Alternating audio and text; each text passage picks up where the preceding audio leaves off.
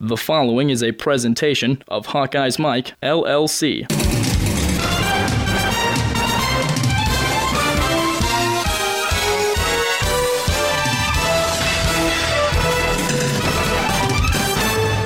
Set to punt, Blake Gillikin. Can't handle the snap. He got blocked into the end zone.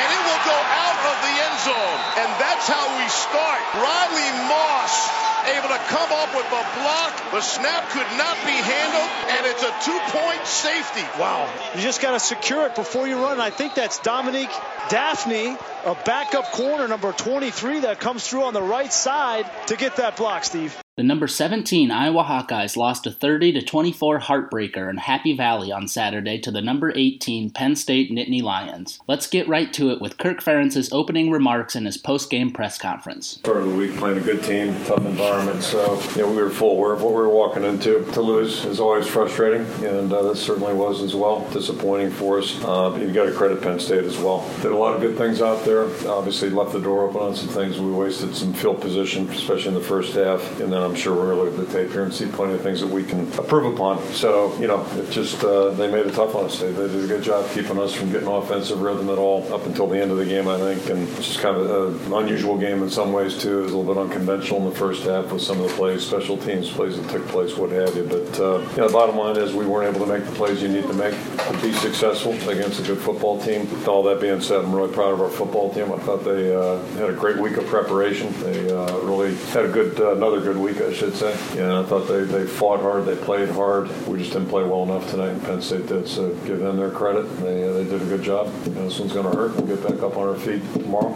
Get back to work on, on Monday. Quarterback Nate Stanley had perhaps the worst of his 21 career starts on Saturday. The junior finished 18 of 49 for 205 yards and two interceptions. His intentional grounding on Iowa's first play from scrimmage set the tone for a poor performance. Stanley didn't look comfortable from the beginning, especially when under pressure. But even when Stanley had a clean pocket, he was wild. The best example of that was when Stanley made an extended play action fake during which TJ Hockenson snuck behind the defense. Stanley had a clean pocket and nobody was within 10 yards of Hockenson, but Stanley airmailed it. The next drive, Stanley threw the first of his two interceptions and it was returned to the three yard line where Penn State scored the next play. But the most damning play of the day came with 3 minutes and 18 seconds remaining. As the play clock ran down, Stanley tried to kill the play. The ball was snapped with Noah Fant unaware of what was going on, and Stanley threw into traffic and was intercepted on the goal line to effectively seal the game. It was an error that ultimately cost Iowa the game and could cost it a shot at the Big Ten title, and it could have been avoided with a timeout or by throwing it away. Here's Kirk on the play. Well, there was discombobulation, use your word. Uh, I think that's accurate. Worried also about us getting the ball snapped. The clock was running down, so looked like he's going to get it off. And then, yeah, in retrospect, it'd be nice if I had gotten it. I, I don't know, it was getting up in their, in their hands. But uh, there was some traffic there that we weren't anticipating, so it was a tough play for sure. Here's Kirk on Stanley's play overall. I thought he played pretty well last week, so you know I think he's played pretty well for the most part this season. Uh, he's a really good football player. Didn't have his best night tonight, that was that was clear. But uh, you know, good players hit tough times sometimes. Good teams do, and uh, you know, the good ones bounce back, and he, he will. I thought he gave us a chance at the end there. Did everything he could in the last couple possessions to, to give us a shot. Just didn't work out. Stanley's play has been inconsistent, as the Athletics' Scott Dochterman pointed out. In Iowa's first two games of the season and in its last two games, Stanley has hit on 45.9% of his passes for 565 yards, two touchdowns, and four interceptions. In the four games in between, Stanley completed 65.8% of his passes for 1,199 yards and 14 touchdowns to four interceptions. The Hawkeyes will need the Stanley from weeks 3 to 6 if they want to reach their preseason goals.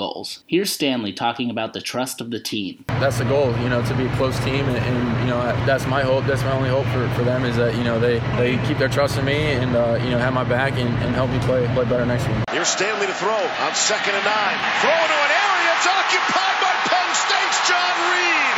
Blasted out of bounds by Tristan Wirfs. They'll mark him just shy out at the three-yard line.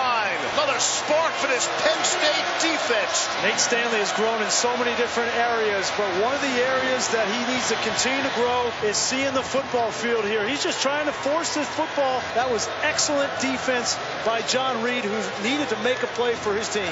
Jack will be back after this break, and thanks to ESPN for the game highlights this week.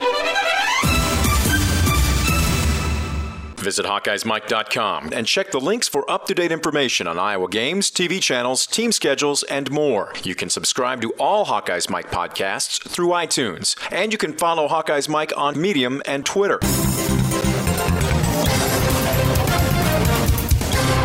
How many things have you touched today? Hmm? Ooh, a puppy. How many places have your hands been? Ooh, a keyboard.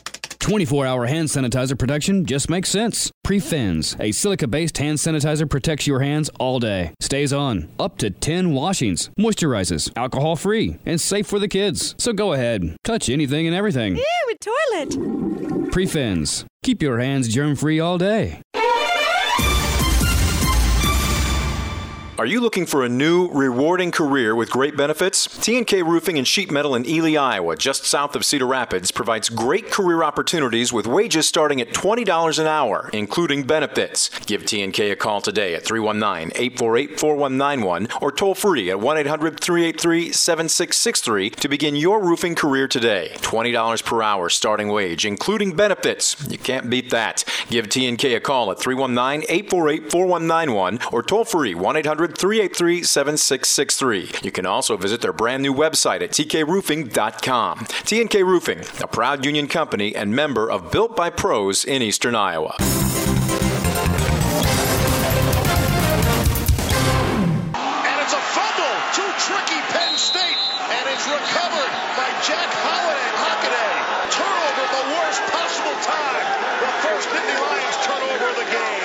This is between Sanders and McSorley. The exchange there never seemed to be right, and that's a costly turnover for Penn State.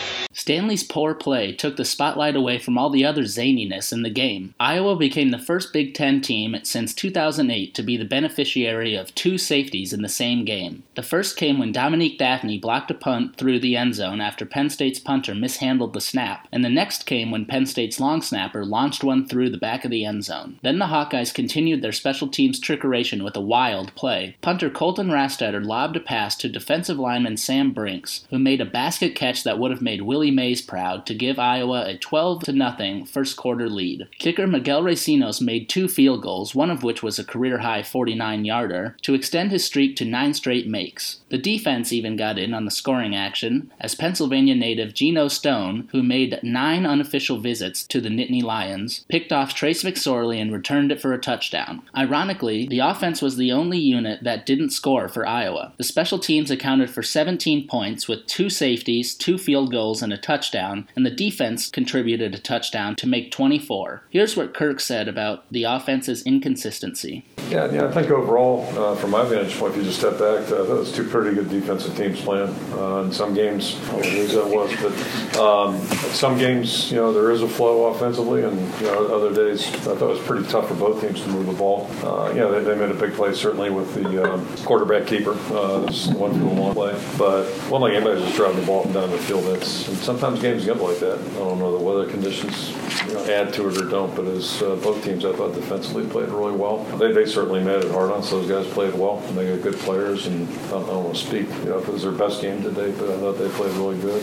They played pretty well against Michigan State, who just didn't have it at the end, but they, they did tonight. What a great non answer. So, what was Kirk's message to the team after such a tough loss? What I told the guys in there is, I mean, everybody's hurting right now. It's, it's disappointing. It's frustrating. I know our fan base is hurting, but, you know, nobody's hurting more than the players because they, they're the ones that do the work. But, you know, when I step back, I, mean, I just look at this team since January. They have just kind of been putting good days on top of each other. We've had a leadership base really grow, and I think we saw that out there on the field tonight. And, Nate didn't have his best game, but he's one of our strongest leaders. He'll, get back up on his feet.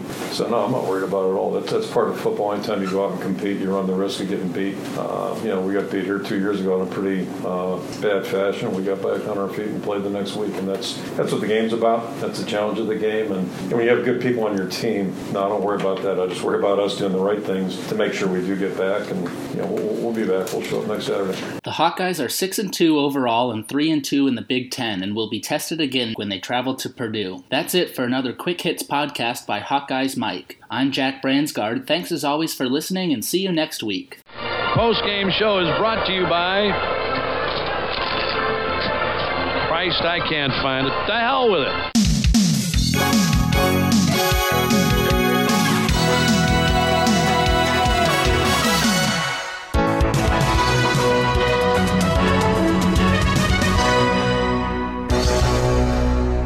This has been a presentation of Hawkeyes Mike, LLC.